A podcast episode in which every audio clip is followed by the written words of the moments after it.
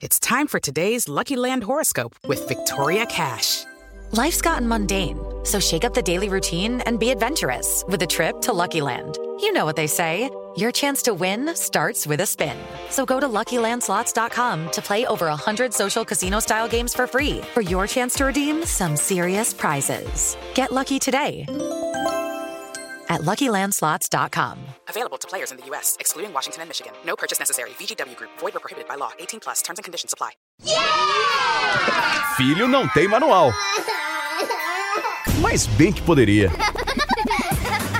Manual do Filho, com o psicólogo Tiago Tamborini, especializado em comportamento de crianças e adolescentes. Ê, bem-vindo a este podcast misterioso que traz respostas. Respostas para você que é pai, educador, você que cuida de alguém, quem sabe um avô, um professor, não sei. É um manual do filho, essa proposta inovadora de te dar um manual que você nunca vai ler a respeito do seu filho. É sempre confuso quando a gente traz aqui o nome do podcast, porque existe uma esperança de se encontrar um manual, mas a gente já bem sabe e logo avisa que ele não existe. Mas a gente conta com a ajuda profissional, né? Que eu não vou ficar aqui só falando abobrinha para vocês, não. O psicólogo Tiago Tamborini está aqui com a gente. Tudo bom, Tiago? Oi, Paulinha. É, é o manual possível. Vamos pensar assim. Vai. Se tivesse um manual, era o nosso. Pensamos assim. Tá bom, então vamos lá, porque se você tá com dúvida do manual, tá querendo um índice, tem um tema que você ainda não ouviu ou que você tem bastante dúvida, procura a gente nas redes sociais que a gente tá lá. Eu sou arroba Paulinha Carvalho JP e o Thiago Eu também sou. tá lá. Arroba Thiago Tamborini. O Thiago é sem H. Você pode nos procurar por lá, mandar sua sugestão de tema ou participar da nossa gravação ao vivo do podcast, que acontece toda segunda-feira. Agora mudou o dia, então já anote se você é ouvinte assíduo e quer participar. Toda segunda-feira, 11h45, entra a live do Manual do Filho em youtube.com barra as dicas de vida. E qual é a vantagem de participar desta live? Você vai conversando com a gente, vai postando ali no chat o seu comentário, a sua pergunta, a sua colocação, a sua situação, e aí a gente consegue te atender em tempo real e você nos ajuda a enriquecer o conteúdo desse podcast. Veja que maravilha. Só ir lá, inscreva-se no canal youtube.com barra as dicas de vida, liga o sininho que você nunca mais perde uma live do Manual do Filho e participa da nossa gravação toda segunda às 11 e meia. Feita a nossa apresentação geral, vamos para o tema de hoje. Sabe que estamos gravando esse podcast no Dia das Crianças. Talvez vocês escutem ele agora na Semana das Crianças ou mais para frente. Mas a gente vai falar do seguinte: o que é ser criança no século 21? Então vale meio que para sempre, gente. Porque Sem século dúvida. é coisa que demora para mudar. Então vocês vão poder ouvir aí durante todo esse século esse podcast estando bastante atualizado, né, Thiago? Demora para as mudanças acontecerem mesmo? Pois é, o século demora, mas as gerações não mais. E por isso que é legal essa conversa de hoje, né? Porque quando a gente fala o que é ser criança no século XXI, é, a gente não fala mais de uma criança que nós temos como referência. Então vai ser bacana o bate-papo hoje. É, é exatamente esta colocação. É possível dizer que você já teve a idade do seu filho? É aquele velho papo. Ah, eu já tive a sua idade, sei bem isso, isso, isso, aquilo que você está passando, eu sei como é que é. A gente sabe mesmo ou não, porque de geração para geração as coisas mudam um pouquinho ou mudam bastante, não sei. Pois é, Paulinha, você sabe que um dos títulos, pré-títulos do meu livro, que acabou não se tornando o título original, né? O título original é, é Educar no século XXI. Mas um dos títulos que a gente tinha para percorrer era Crianças e Adolescentes do século XXI. Essa idade você nunca teve. Ou seja, você não teve a idade do seu filho. Essa era a, a, a brincadeira que a gente queria fazer com o título. Por quê, Paulinha? Porque houve uma época na história em que as mudanças entre uma geração e outra, obviamente, aconteciam, mas elas aconteciam numa velocidade muito menor. Então, pense da seguinte forma: os seus avós, quando educaram seus bisavós, o que existia de diferença entre eles era bem menor do que você educando seus filhos. E assim, Eu acho que da minha avó para minha mãe já teve um Já foi. saltinho bem grande, né, ali. Mas eu fui lá atrás para deixar bem claro o salto estrondoso. E você quer ver um exemplo na prática disso? Profissionais teóricos que estudam essa coisa das gerações sempre falaram em geração X, geração Y, é, lá Millennials. Começa... Então, olha, é, a primeira que a gente ouviu foi a Belly Epoch, depois veio a Baby Boomers, depois é, X, Y, aí Millennials e agora conectados, tá? Agora é conectados. Agora a gente é fala muito em conectados. É, isso, a gente fala conectados, assim.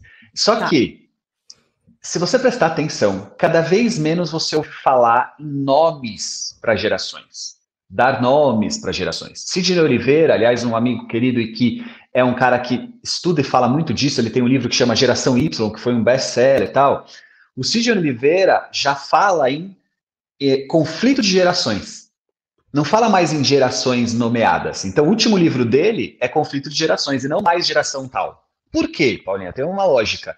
Porque antes nós falávamos de 20 em 20. Então, a geração X tinha uma diferença para Y de aproximadamente 15, 20 anos.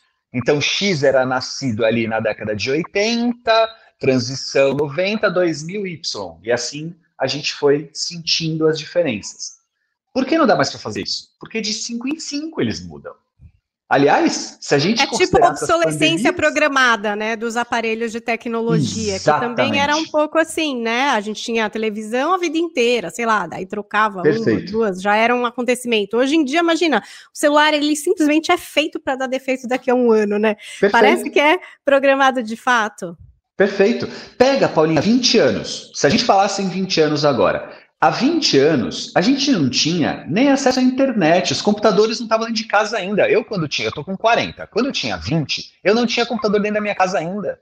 Eu fazia é, trabalho da faculdade em lan house, em computador da casa de amigos, ou seja, não era todo mundo que tinha acesso à internet a computador. É, então, celular, celular nem se fale, celular era uma coisa, há 25 anos celular era aquela coisa que a gente via em filme. Então, a velocidade com que mudou faz com que você hoje, quando olhe para o seu filho, não consiga usar um monte de coisas que você teve como referência. E isso é muito delicado na educação deles, porque se você não atualizar o seu software com mais frequência, se você não atualizar o seu software interno, mental, sobre o que é a criança ou adolescente hoje, você vai ter mais dificuldade. É claro que uma série de questões como valores, a educação formal, sentar à mesa e saber pegar num talher, tudo isso continua, não é disso que eu estou falando. Mas existem questões da educação que elas precisam ser reconsideradas. Vou dar um exemplo, que eu gosto muito. Há 20 anos, numa tarde qualquer de um sábado, quando você estava ali na sua casa e pensava, quero fazer alguma coisa, esse quero fazer alguma coisa, em 99% das vezes, levava em consideração com alguém. Porque jogar bola, andar de bicicleta, empinar pipa, jogar taco, correr na rua, brincar de esconde-esconde, dependia da idade. A televisão não tinha, naquele horário da tarde, passando nada muito além do que uma sessão da tarde que estava repetindo pela milésima vez Lagoa Azul. Né? Porque o que seria do filme Lagoa Azul se não fosse a sessão da tarde? Não tinha 300 canais passando desenho 24 horas por dia. O videogame não gerava tantas horas de jogo assim, porque convenhamos, o videogame tinha um limite de, de encantamento, era só fazer pontinhos numa tela estática. Ou seja, há 20 anos, 25 anos, quando você foi criança, você que me ouve agora, quando você pensava, quero fazer alguma coisa, você pensava com alguém. Então você ia para a rua chamar seu amigo, você interfonava no, no coleguinha do prédio, você ia para a pracinha andar de bicicleta, encontrava. Hoje, hoje você está com alguém só que dentro do seu quarto, conectado numa rede, olhando para um celular ou para um tablet computador. E aí, se você não considerar o fato de que você também teria feito a mesma coisa, se tivesse essa chance na sua época, você diz assim: essa geração, ai, essa geração perdida que não quer conviver, que não quer sair para a rua, que não quer. Não! Na real, é como hoje eu me relaciono com outros? Através desse lugar virtual do videogame, do Instagram, do Facebook, do YouTube. Eu não estou dizendo que isso é bom, eu não estou dizendo que isso é ruim, eu estou dizendo que isso é fato. E a gente tem que saber lidar com isso se a gente quiser ajudar nossos filhos. Bom, então Mas só começar... criticar não vai ser o caminho. É, isso que eu ia te falar. Exatamente. Tudo bem, temos esse problema. Então, e aí o que, que a gente faz? Eu também uhum. penso como você, Thiago. Eu percebo que também criticar, você cria uma barreira ali de comunicação. É alguma coisa que eles vão consumir de alguma forma. Acho que principalmente agora, por exemplo, que o computador está sendo também o canal da educação, eu até, por um lado, estou achando muito legal, porque antes era só um canal dessa procrastinação, dessa busca de vídeo no YouTube. É, e hoje eu percebo que ser o computador também a fonte de informação, sendo eles tão pequenos, porque tão pequenos assim, eles não estariam procurando tanta coisa no Google, buscando imagens para construir trabalho. Eu achei bom, por um lado, validou aquela ferramenta que era só de entretenimento, como uma ferramenta de conhecimento também, antes. Porque acho uhum. que, claro que eventualmente todo mundo acaba usando o computador para fazer trabalho da escola, mas eu acho que para os pequenos, né? Para os pequenos, a tela ela só era essa fonte de um divertimento com hora, hora marcada, duas horas, três horas, que sempre eles querem mais e que ficava nessa briga. E hoje eles também enxergam como canal de conversa com o professor, de montar algum trabalho. Eu achei isso válido. E aí eu também acho muito complicado a gente descreditar tudo. E você já falou isso aqui, né? Então, youtuber. Aí você está lá olhando que seu filho assiste, você fala: caramba, que chato. O cara tá vendo um cara jogar um game. Que graça tem isso? Bom, pra gente realmente pode não ter graça nenhuma, mas eu me lembro de uma explicação sua, Thiago. Que isso. graça tem assistir futebol? Outras pessoas jogando um jogo correndo atrás de uma bola. Pode ser a mesma interpretação, né, Thiago? Então, como criar, assim, e também eu acho que tudo bem, às vezes, a gente questionar, né? Também e criticar. Tipo, filho, mas você acha que ficar quatro horas conversando com seu amigo, jogando esse jogo à distância, é tão legal quanto, sei lá, encontrar com ele, por exemplo, chamar ele aqui para vir em casa, ou jogar um futebol na escola? Como fazer essa conversa sem criar esses limites geracionais que existem, a gente sabe, e são difíceis de romper? Paulinha, olha, eu, eu, vou em dois eixos importantes de pensamento e reflexão. Primeiro deles, a compreensão de que é inevitável, é da geração e que fará parte. É como nós com a televisão. Convenhamos, nós somos de uma geração em que a televisão esteve muito presente nas nossas casas, ok? Então, a internet, o computador, o celular está muito presente na realidade, no dia a dia dos nossos filhos, veio para ficar não adianta a gente ficar querendo lutar contra e fazer de conta que isso não existe ou eliminar isso da vida dos nossos filhos. Então, aceitar que isso traz uma influência, de que veio para ficar e que a gente tem que ensiná-los a lidar com isso é um caminho. Aliás, eu acho que o tema de um próximo podcast aí podia ser esse, esse famoso documentário das redes sociais. Eu tenho umas visões importantes sobre eles, acho que a gente podia fazer O um dilema das redes. Então já é... fica a dica para você, que é ouvinte aqui do podcast, fazer essa lição de casa, assista na Netflix o documentário Dilema das Redes, que a gente vai fazer um episódio especial. Já vou dar um spoiler que eu sou, eu já vou dar um spoiler que eu sou um pouco contrário do que a maioria tem falado sobre esse, sobre esse documentário. Então, polêmica. Vamos lá, deixar na gaveta. Muito bem. Mas a, a verdade é a seguinte, é, feito essa lição de casa, de olhar, entender que faz parte, que também não é, é, é, é não é alguma coisa que veio para desgraçar a vida do seu filho, da sua família, que existem caminhos de uso que são os caminhos de uso coerentes, ok, que faz parte da geração. Você vai para o estágio 2. E o estágio 2, para mim, envolve muito o que talvez esteja faltando para uma série de coisas na vida do ser humano hoje em dia, e que a pandemia, a quarentena podia ter trazido para a gente, quem sabe ela não inaugurou um pouquinho que é o famoso efeito borboleta. Paulinha, já ouviu falar do efeito borboleta? Caraca, não. É, eu tenho um filme, inclusive, com três, são um, dois e três, mas o mais legal é o um, chama Efeito Borboleta. Eu já vi o e, filme. Vamos lá. É, olá, não dando muito spoiler do filme, porque é bem legal o filme, vocês deveriam assistir, quem está nos ouvindo aqui, o um, pelo menos. É, no filme, se você lembrar, Paulinha, ele descobre uma maneira, o personagem principal, de voltar no passado para consertar alguma coisa que no futuro ele percebeu que deu errado, sem dar muito spoiler. O problema é que toda vez que ele volta, pequeniníssimas coisas que ele faz criam grandes transformações lá na frente. Por que efeito borboleta chama o filme? Se não tem borboleta nenhuma no filme, se não tem referência nenhuma no filme sobre borboleta. Porque efeito borboleta vem da teoria do caos. E a teoria do caos é uma teoria complexíssima que eu desconheço boa parte dela. Hoje tem lá em Harvard um monte de teóricos estudando isso, mas ela traz uma visão muito simplória de algo que a gente pode trazer aqui para nós. A teoria do caos entende que diante do caos existe alguma coisa que a gente desconhece e que explicaria aquilo que é um caos porque desconhecemos. E que, na esmagadora maioria das vezes, diz respeito a coisas muito pequenas. Por que efeito borboleta? Não chegamos lá ainda, né? Mas é legal, por isso que eu quero trazer para vocês essa referência.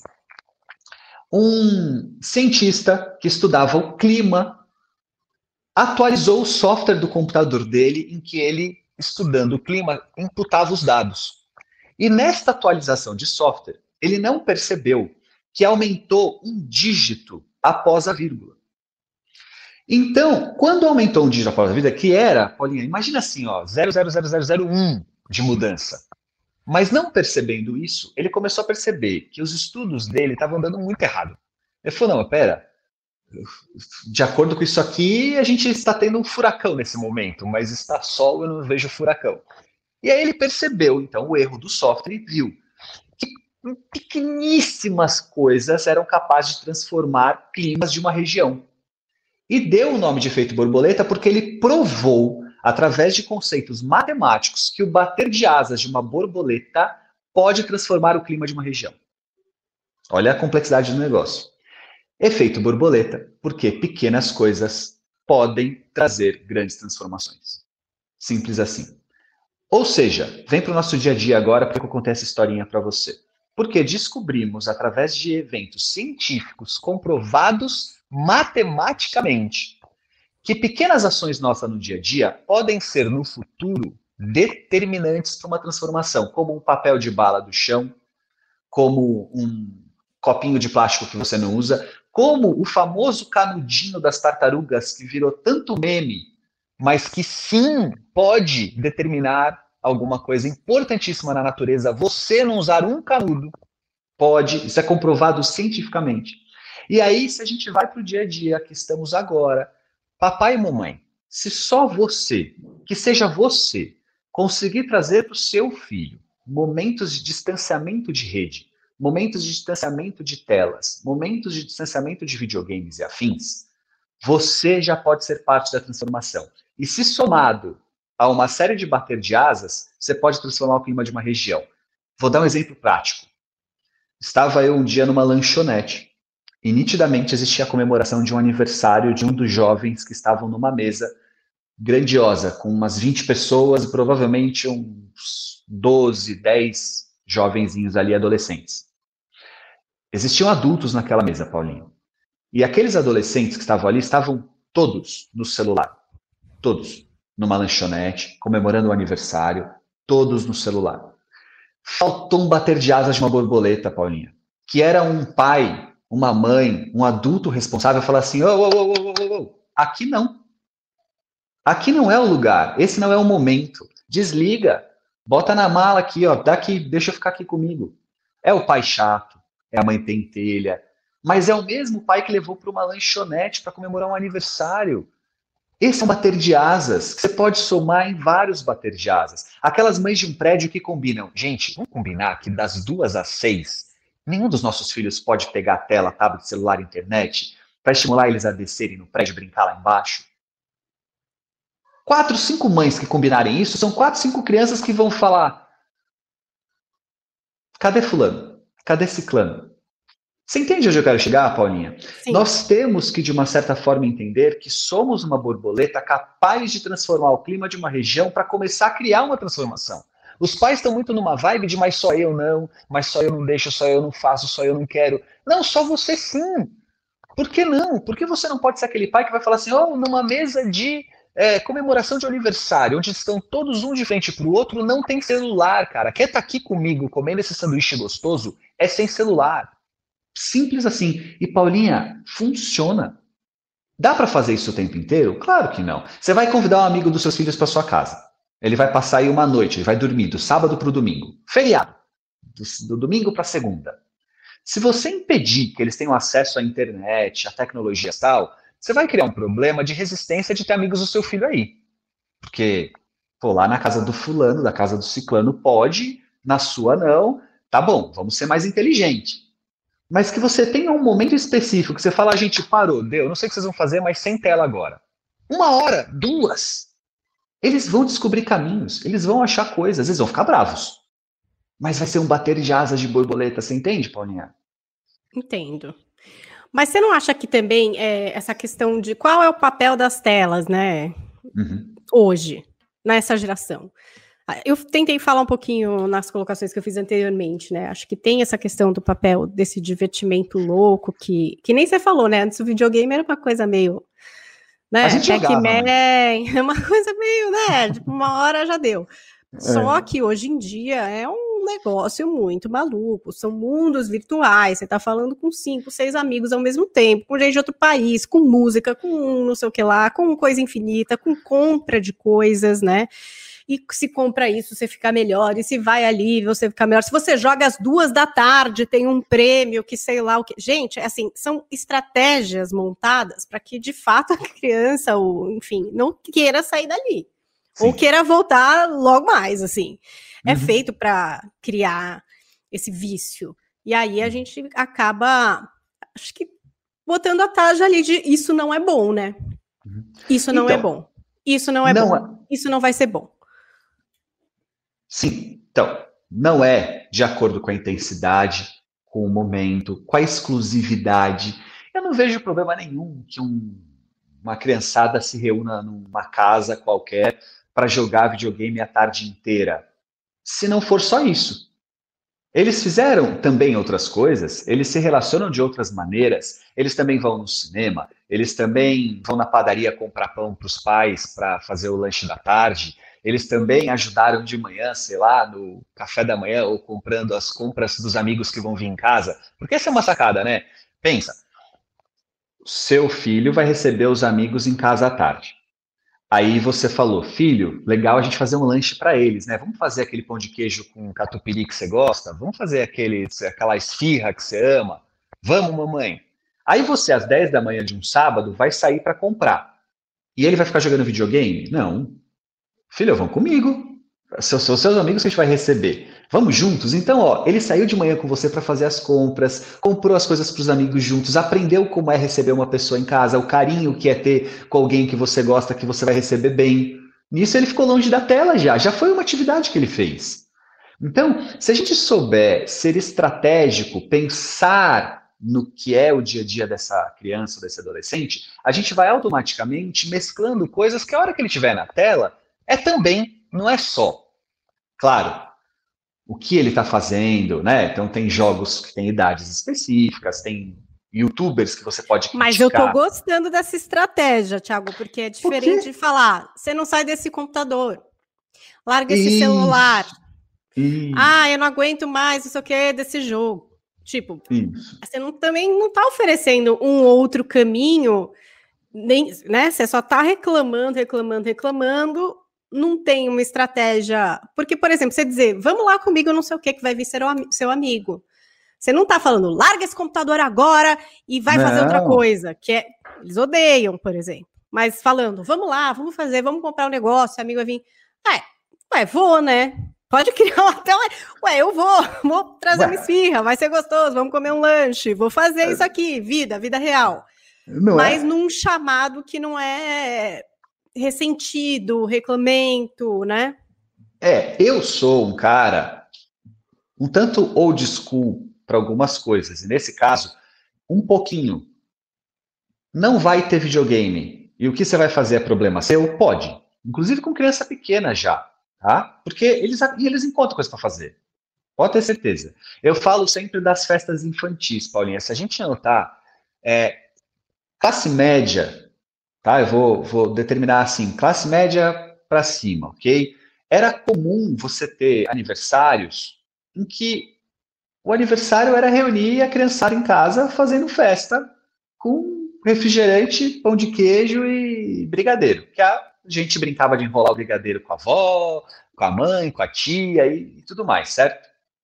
Hoje, a partir da classe média, você não encontra mais esse tipo de festa. As festas têm que ter recreador, as festas têm que ter dentro de um salão. Eu falo que não existe mais a festa com papel crepom e coca de dois litros em cima da mesa. Não tem mais isso. Porque a gente criou uma tendência de ter que o tempo inteiro estimular essas crianças. É, você chama 10 crianças na sua casa e acha que se não tiver recreador não vai ser legal? Oi, impossível. É só deixar elas quietas lá que elas arrumam para fazer. Vai dar trabalho, lógico que vai. Sempre deu. Sempre botou a casa abaixo. Vai ter uma cortina suja, um tapete manchado, um sofá derramado Coca-Cola, vai. Mas eles vão achar coisa para fazer. A gente não consegue mais fazer isso. Então, a partir do momento que a gente consegue dar para o nosso filho que a gente acha que é o estímulo constante, a gente começa a fazer isso. E não é bacana, não é bacana. Então, de vez em quando, tipo, eu não sei o que você vai fazer, você só não vai pegar a tela. Pode. Mas se você fizer isso o tempo inteiro, você cria uma resistência que não é legal e perde a oportunidade de educar. Porque mais importante do que não ficar na frente da tela é entender que receber um amigo tem um cuidado, tem uma preparação. E que não é justo essa mãe fazer isso se quem vai receber o amigo é o filho. Isso envolve na hora que você estiver fazendo lanche. Então, escuta, agora vai ser a hora do lanche. Gente, me ajuda aqui. Fulano, bota a mesa para mim. Ciclano, vai lá, põe no, no, forno lá o pãozinho. Para... Ih, esquecemos não sei o quê. Quem vai comprar para mim? E vambora, né? Ou seja, criar ali uma dinâmica em que a criança ou adolescente ele não seja turista de casa, né? Ele não seja alguém que está ali para fazer uso, e sim que ele faça parte do dia a dia, do dia a dia. Eu adoro o exemplo do tirar as compras do carro, Paulinha. Escuta, na minha casa não tinha segredo. Chegou com as compras, vai ajudar a tirar do carro. Não importa o que eu estivesse fazendo. Vai tirar. Eu saí para comprar alguma coisa que você vai comer, que eu vou cozinhar para você, porque você ainda não tem idade para isso. Qual que é o mínimo que você pode fazer que ainda dá? Tirar do carro. Ah, vai criar resistência, vai ficar bravo, vai não sei o quê. Mas hoje é aquele tipo de adulto que vai ajudar numa situação X de confraternização numa casa Y, é aquele adulto que quando viajar com os amigos vai saber se comportar em qual é a parte dele naquele espaço, que quando for visitar a casa da namorada ou no namorado vai saber se colocar naquele lugar, porque em algum momento foi ensinado a ele a tirar as compras do carro, a levantar da mesa e tirar o prato, saca? É, e isso tudo está longe de tela. Isso tudo não tem a ver com computador, tem a ver com como você mãe se coloca. Agora, é mais difícil quando tem uma tela influenciando? Claro, porque eles estão seduzidos por uma tela. Tirar ele dali não vai ser tão simples do que se ele tivesse deitado no sofá sem fazer nada. Mas fácil nunca foi, convenhamos. Nunca foi a coisa mais legal do mundo. Agora, Thiago, essa questão dessas influências externas, né? Se falava muito nos anos 80 que ninguém via problema, mas agora acho que veriam, né? Anos 90 ali, era descendo na boquinha da garrafa, banheira do Gugu. A banheira do Gugu, aí todo mundo fala, nossa, isso que era legal. Nossa, eu sobrevivi e fiquei ótimo, e tá tudo bem comigo, deu tudo certo no final, que agora é muita coisa de mimimi, porque, enfim, blá blá blá. Sempre tem esse papo. Mas a gente acabou de falar aqui uma influência real, influência das telas. Existe, tá aí. Uhum. Não quer dizer que vai dar tudo errado, né? É que as pessoas às vezes associam a isso. Ah, tem um desafio novo, então vai dar tudo errado. Ou teve isso e eu sobrevivi. Não só você, gente, todo mundo uhum. sobreviveu, né? Uns mais legais na vida, pensando sobre isso, outros, enfim, nem pensando sobre isso, mas também não por isso menos legais. Sei lá. Então, o que é que é, é real de influência hoje sobre em cima dessas crianças? A gente falou das telas. Bom, isso é o primeiro ponto. Tem mais coisas? E dá para trazer ali um estilo de vida, vai, que a gente possa considerar saudável e um pouco resistente a essas influências que a gente considera negativas? Dá. E você sabe, Paulinha, que você falou de uma coisa que para mim é crucial nos processos de educação bacana que eu vejo e tudo mais, que é o seguinte, ó sair dessa onda de que, ah, eu fiz, então tudo bem. Na minha época tinha, então tudo bem.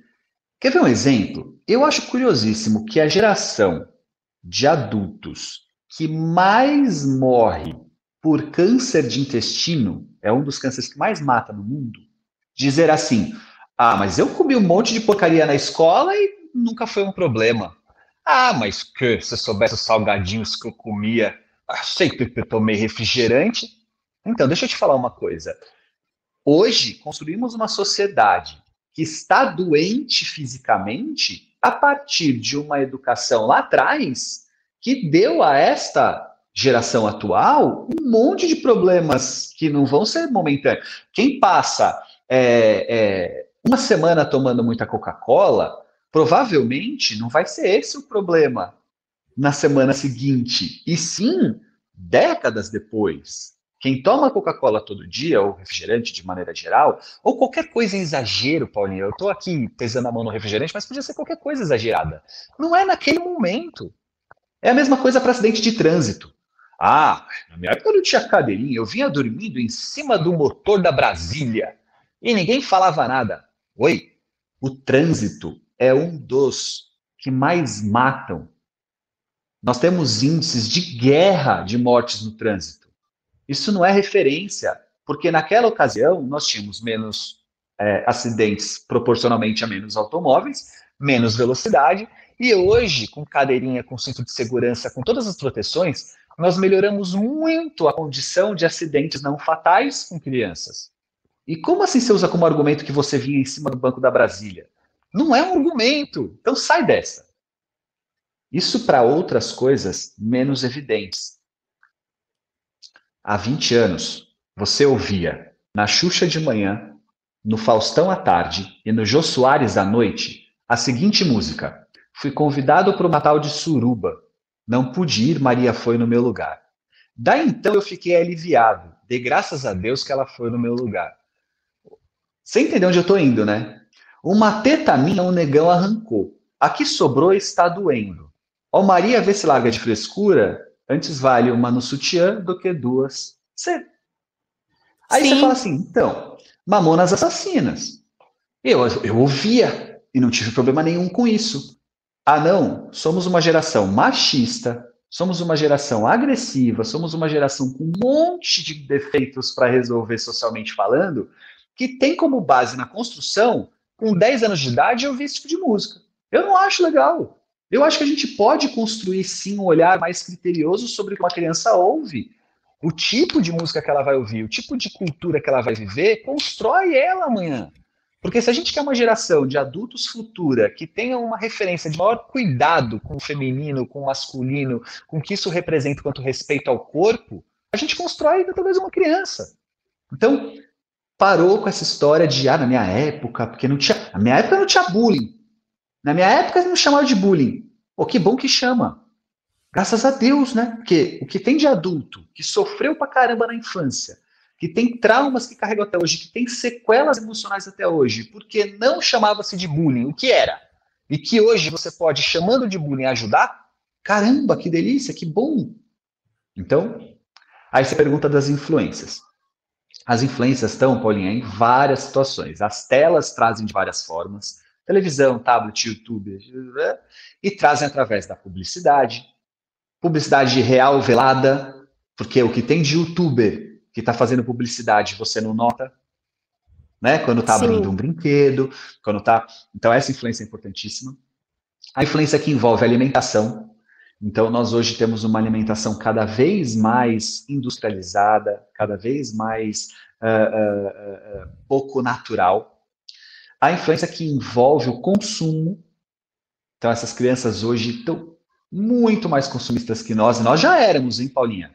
Mas estão bem mais. Tá? Assim, é tudo muito mais volátil, mais. Papai Noel. Papai Noel, Paulinha, era um presente da família. Você lembra disso? Então, Bem, Natal. É, era só o Papai Noel ali, né? Um presente, seu nominho na lista. É um Papai Noel, um presente ganharás, amor. E olha, hoje, até mesmo em classes sociais com maiores dificuldades, com mais, ainda assim tem uma tendência de tentar ser plural, de tentar o consumo estar tá o tempo inteiro voltado.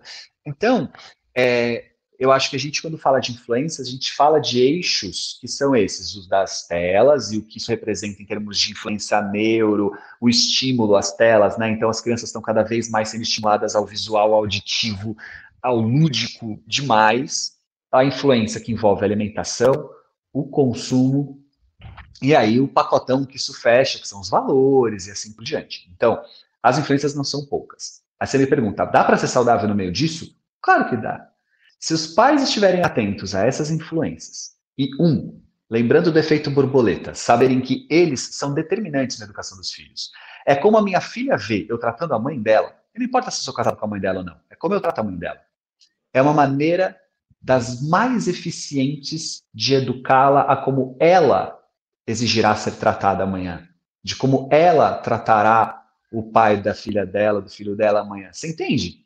Que, claro, o é, exemplo mais do que a injeção do saco, né? Mas não tenha dúvida, assim, ah, eu estou preocupado porque na casa da, da fulana, da amiga da minha filha, isso pode, e ai meu Deus, é a sua que é determinante, é como você, e não adianta, não é falar, não é dizer, não é ler livro, é mostrar, é prática, é, é o dia a dia, é como eu falo de uma mulher ou como eu me comporto diante da minha mãe, que eu estou ensinando a minha filha como ela se comporta diante da mãe dela.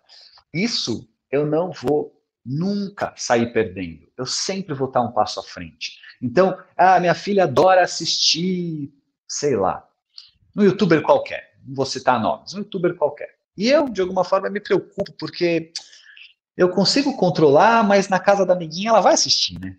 Porque lá não controlam. Na escola, na hora do intervalo, pode celular e, puxa, ela vai assistir também, né? Mas se eu souber deixar claro para ela que aquilo que ela está vendo, apesar de legal, de interessante, de divertido, não é único, não é exclusivo, que no meu dia a dia com ela existem outras formas de entender a mesma coisa, caramba! Quer ver um exemplo? Agora com máscaras. Você, pai e mãe que me ouve, os filhos estão voltando para a escola. Você já trabalhou na cabeça do seu filho empatia através da máscara? Porque a máscara Cara, não é pra gente. Empatia através da máscara é o cuidado com o outro, né? É com o outro.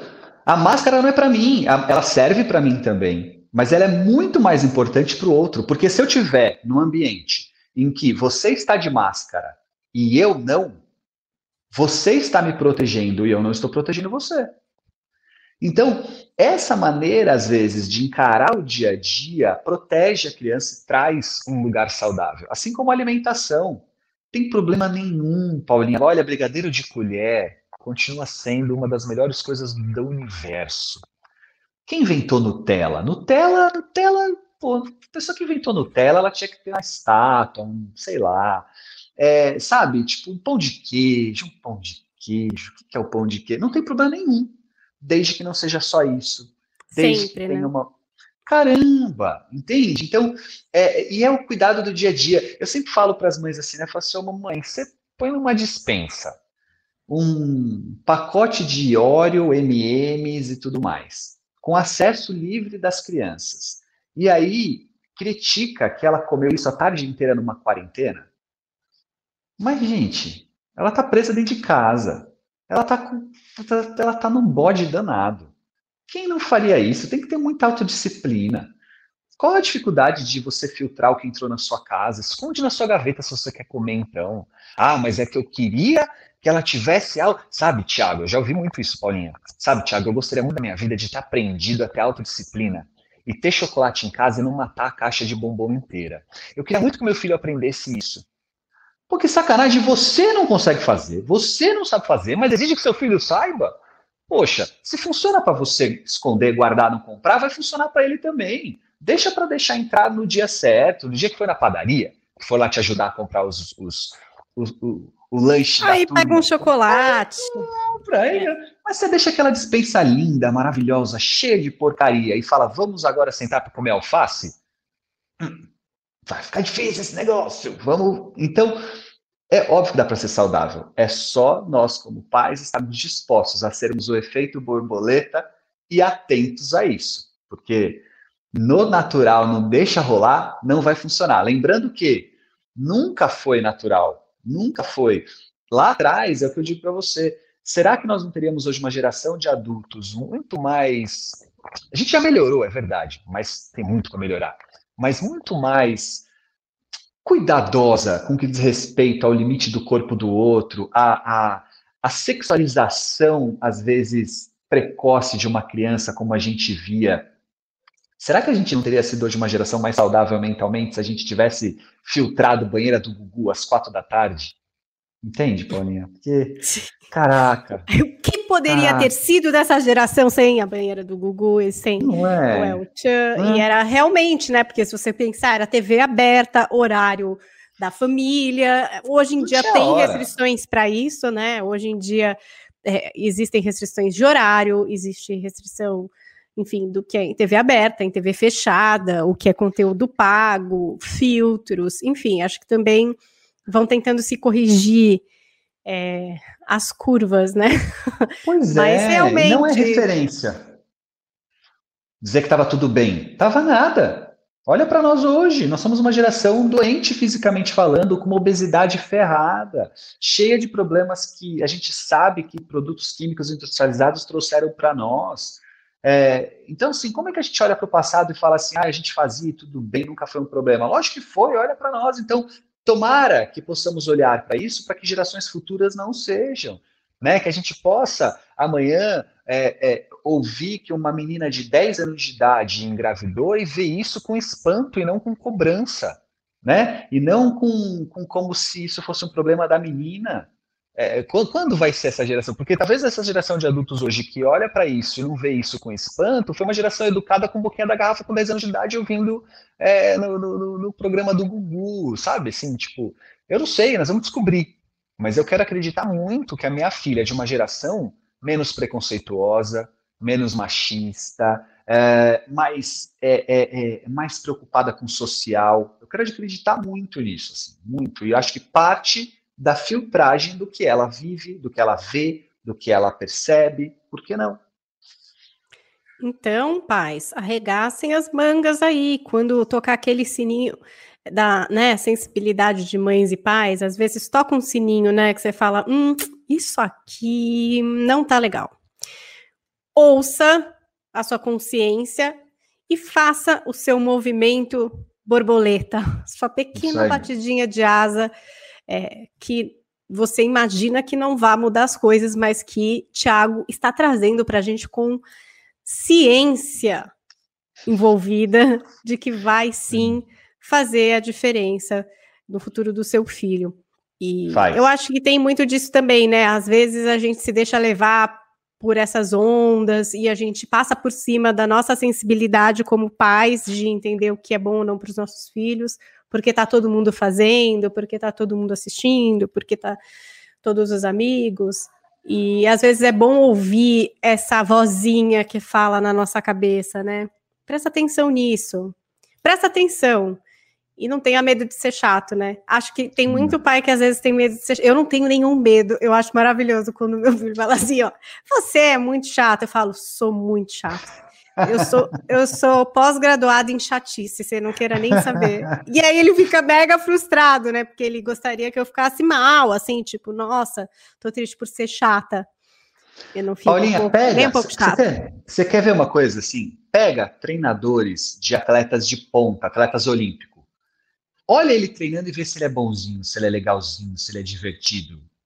Ele tá ali para dizer assim, meu, você tem que ser o melhor nisso que você faz, e eu tô aqui porque para ser o melhor no que você faz, você vai ter que ralar, você vai ter que de vez em quando, não precisa ser o tempo inteiro. Pai mãe tem que assumir essa posição de quem olha e fala assim, meu, você tem que ser o melhor que você puder ser. O que você, você tem que entregar para a sua vida aquilo que a vida te entregou de melhor. Você ganhou um presente que é a vida. Você tem que devolver isso para o universo. Vamos embora. Como é que nós vamos fazer isso?